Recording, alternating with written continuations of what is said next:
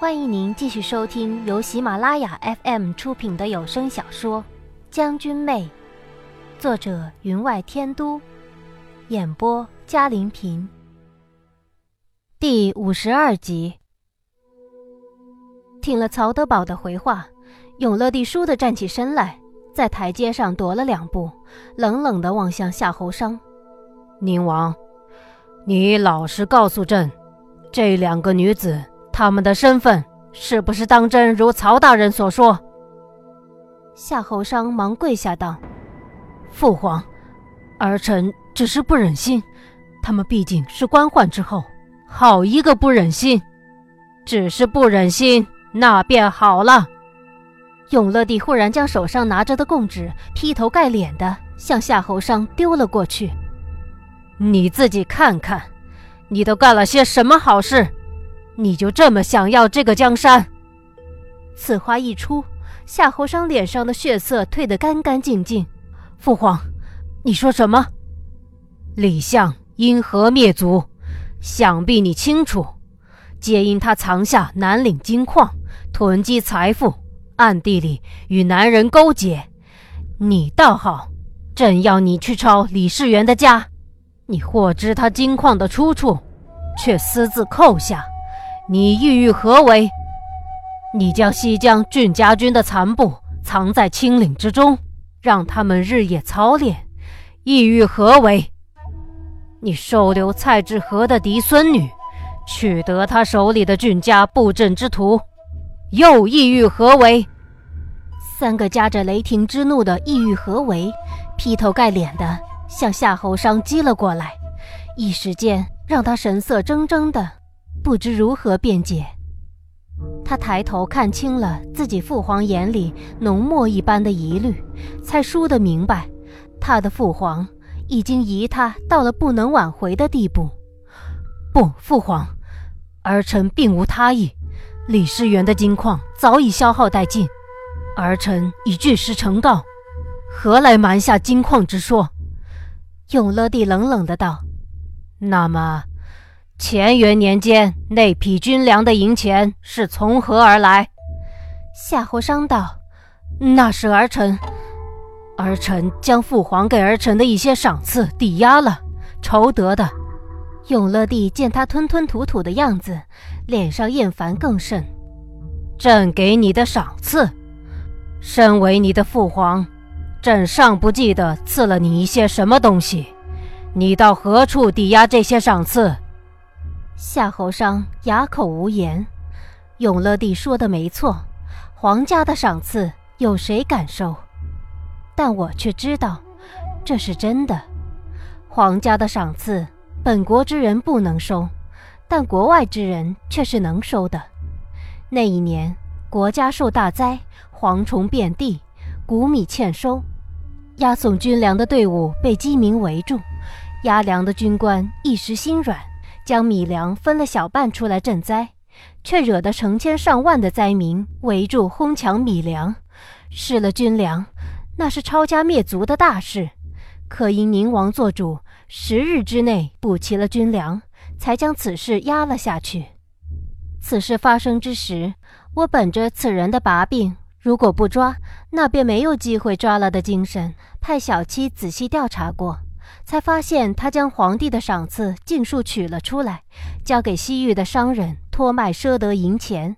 三日之间，从附近富户之中以高价买得所有的囤粮，才让这次的大祸悄无声息地平息了下去。我想，他之所以犹豫吞吐，只怕是因为赏赐之中有大半是永乐帝赏给江妃的吧。当然，这个把柄我最终没有出手抓。皆因连小七都生出了同情心。我犹记得小七说过：“他这个皇子当的真是……他们果然准备的齐全，这个货果然嫁得好。”永乐帝语气中略有些心痛。那朕再问你，青岭中郡家军的残部，又是怎么回事？夏侯商恐已从永乐帝的语气中听出了他对自己的极不信任，语气便疏离起来，很有些不卑不亢的意味在里面。父皇，俊家军的残部不过两三百人而已，全都是身有残疾、不能动武之人，他们并没有获罪，聚在一起也不过耕田打猎，聊以度日而已。至于进入清岭，只为避世，何来日夜练兵之说？夏侯生的态度更惹得永乐帝大为光火，眼中神色更增添了几分阴冷。俊家的布阵图呢？一个小小的七转玲珑阵，有身无武功的人施展，便困住了一个武功不错的婢女。你别告诉我你不知道此图。夏侯商面无表情，眼神之中更流露出无比的失望。他自是知道，永乐帝已经疑他甚深，他的辩解，永乐帝却是一丝也不相信。他俯首磕了一个头，语气极为平静道：“父皇，儿臣实是不知。他怎么会知道呢？自墨子涵将蔡京送到我的身边之时，那些人便布下了天罗地网。好一个不知！”那你看看这些供词，一是你的内卷所写，一是清领地方官所述，还有，便是这婢女所写，是不是句句属实？夏侯商一张张的将地上的纸捡了起来，脸上原本恢复了几分血色的，可每捡一张，脸上便白一分，到了最后，竟白得如纸一般。父皇。儿臣实在看不出这些能证明什么。估计他实在痛心，并非因为这些供纸上有什么确切的证据，而是因为这些供词上没有什么证据能证明他的不轨之心。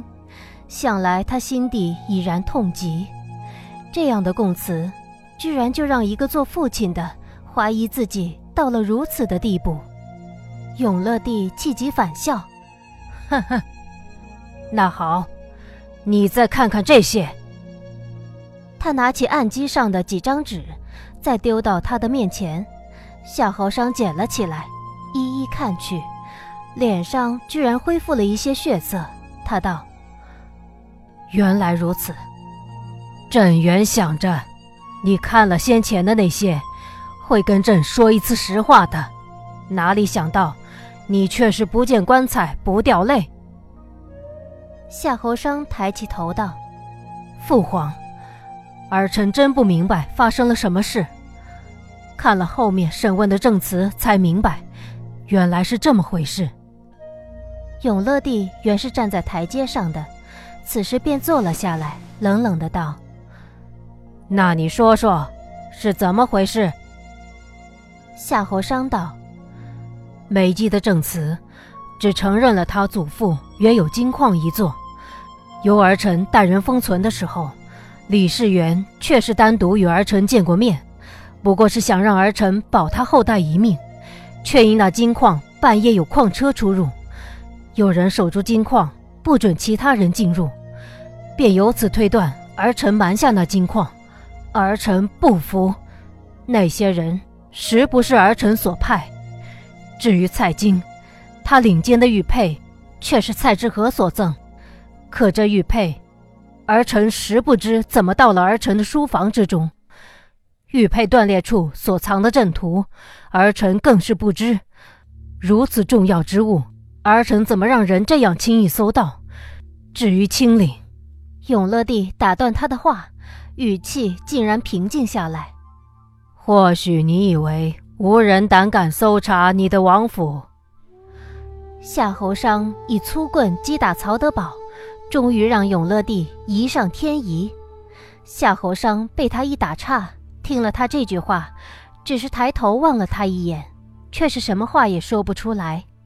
永乐帝转过头，从案台上拿起一个茶杯，轻饮了一口，道：“你不是还有清领未变吗？说吧。”他那句未变。却早将一切下了定论。你之罪行，朕早已心如明镜，让你变，不过是为求个明白而已。您正在收听的是由喜马拉雅 FM 出品的《将军妹》。夏侯商再行一礼，语气平静如昔，但每个人都听出了其中的心灰意冷。青岭山谷之中，哪里来的万军操练，铁匠断剑？儿臣实不知。好个不知！证据确凿，你居然敢！一推三不知，永乐帝道：“好，你既是朕的儿子，朕自会让你看个明白。朕还没老糊涂。”永乐帝对曹德宝道：“曹爱卿，你来问话。”曹德宝向永乐帝行礼之后，走至乌木齐身边站定，又向乌木齐行了一礼，这才道：“乌木齐王子。”您与我朝此次会晤，带来无数草原特产，铁器玉皿装满了近百辆大车，西江特产奶酪、干肉，更是装了几十车。王子对天朝的敬意，我天朝自然铭记于心。因而王子将多余的物品在中原以物换物，换取我国的瓷器丝绸、奇珍特产。陛下更是大加鼓励，并让工部派人聚齐了京师大商家，让王子尽情挑选。可王子对物品甚为挑剔，虽选了不少这些大商家的产品，却也自行与其他商人进行了不少交易。乌木齐挑了挑眉道：“曹大人，本王不能如此吗？”曹德宝忙道。当然能，当然能。不过下官可否多问一句：您带来的那五袋乌金矿石，是否在深毒商团换了十瓶三十年以上的百花酿？乌木齐道：“贵国不准许从事武器交易，可没有讲不准许从事矿石交易。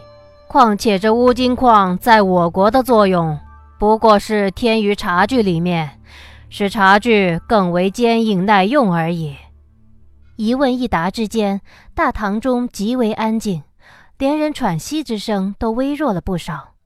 自永乐帝开始问话之时，皇太后便坐在上首，只微闭了眼睛，面色平静，仿若置身于御花园中，淡看晓风明月。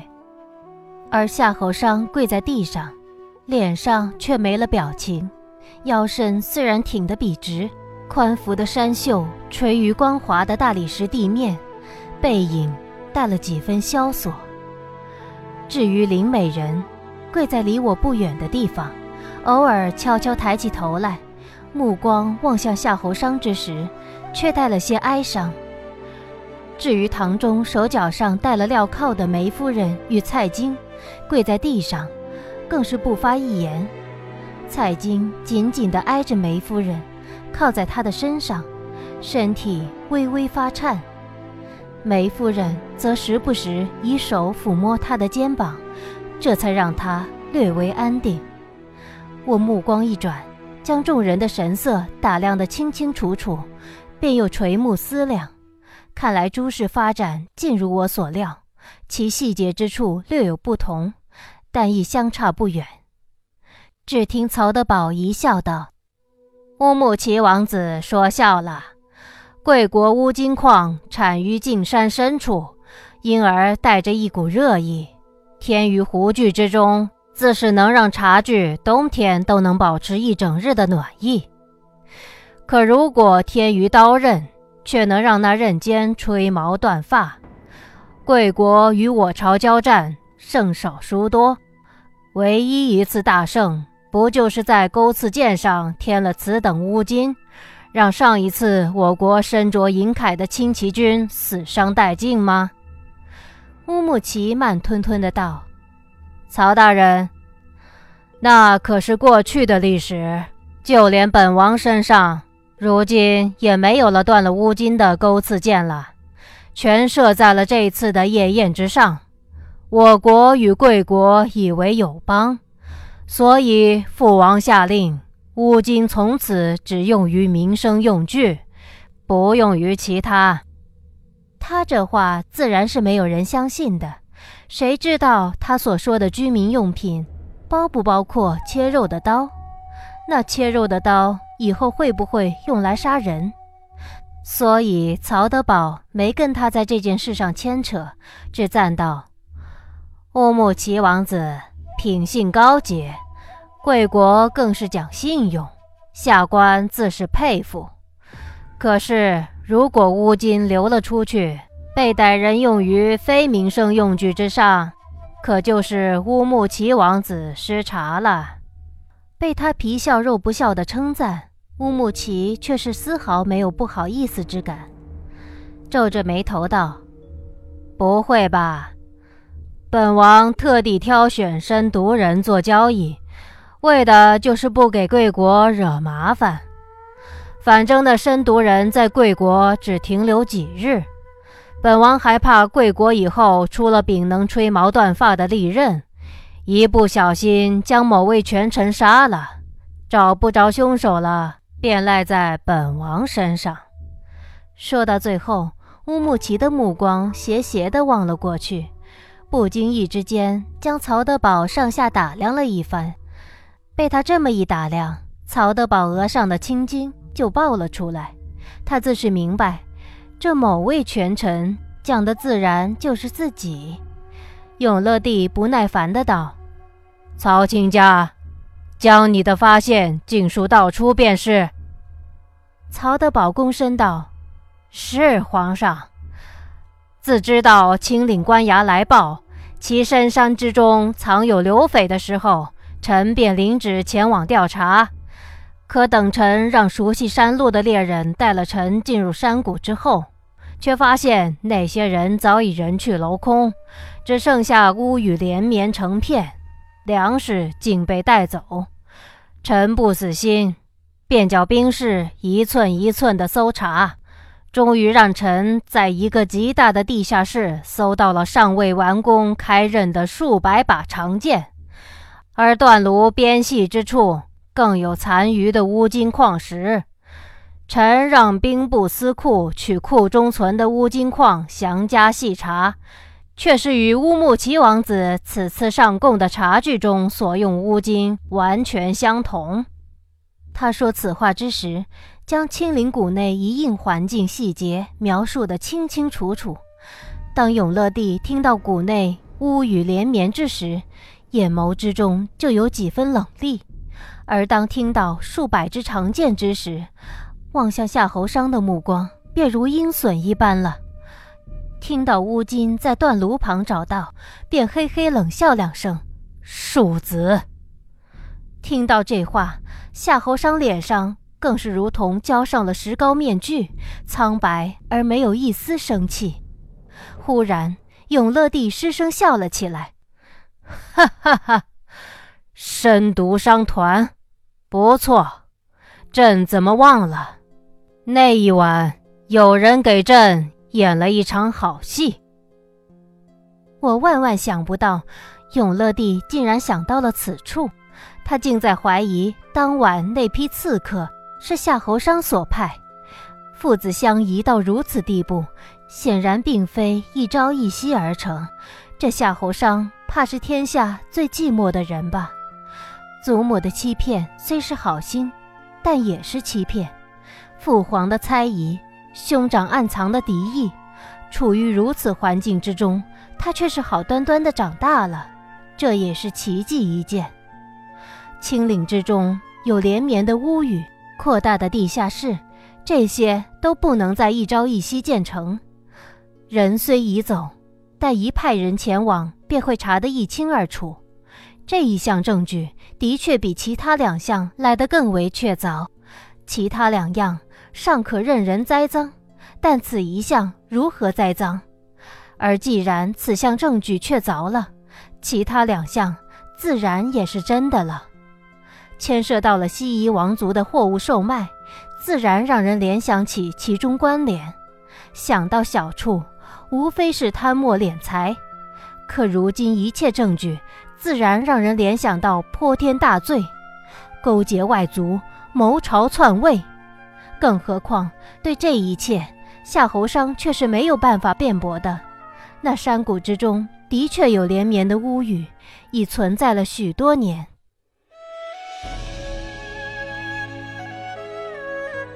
听众朋友，本集的将军妹就播讲到这里，感谢您的收听。更多精彩有声书，尽在喜马拉雅。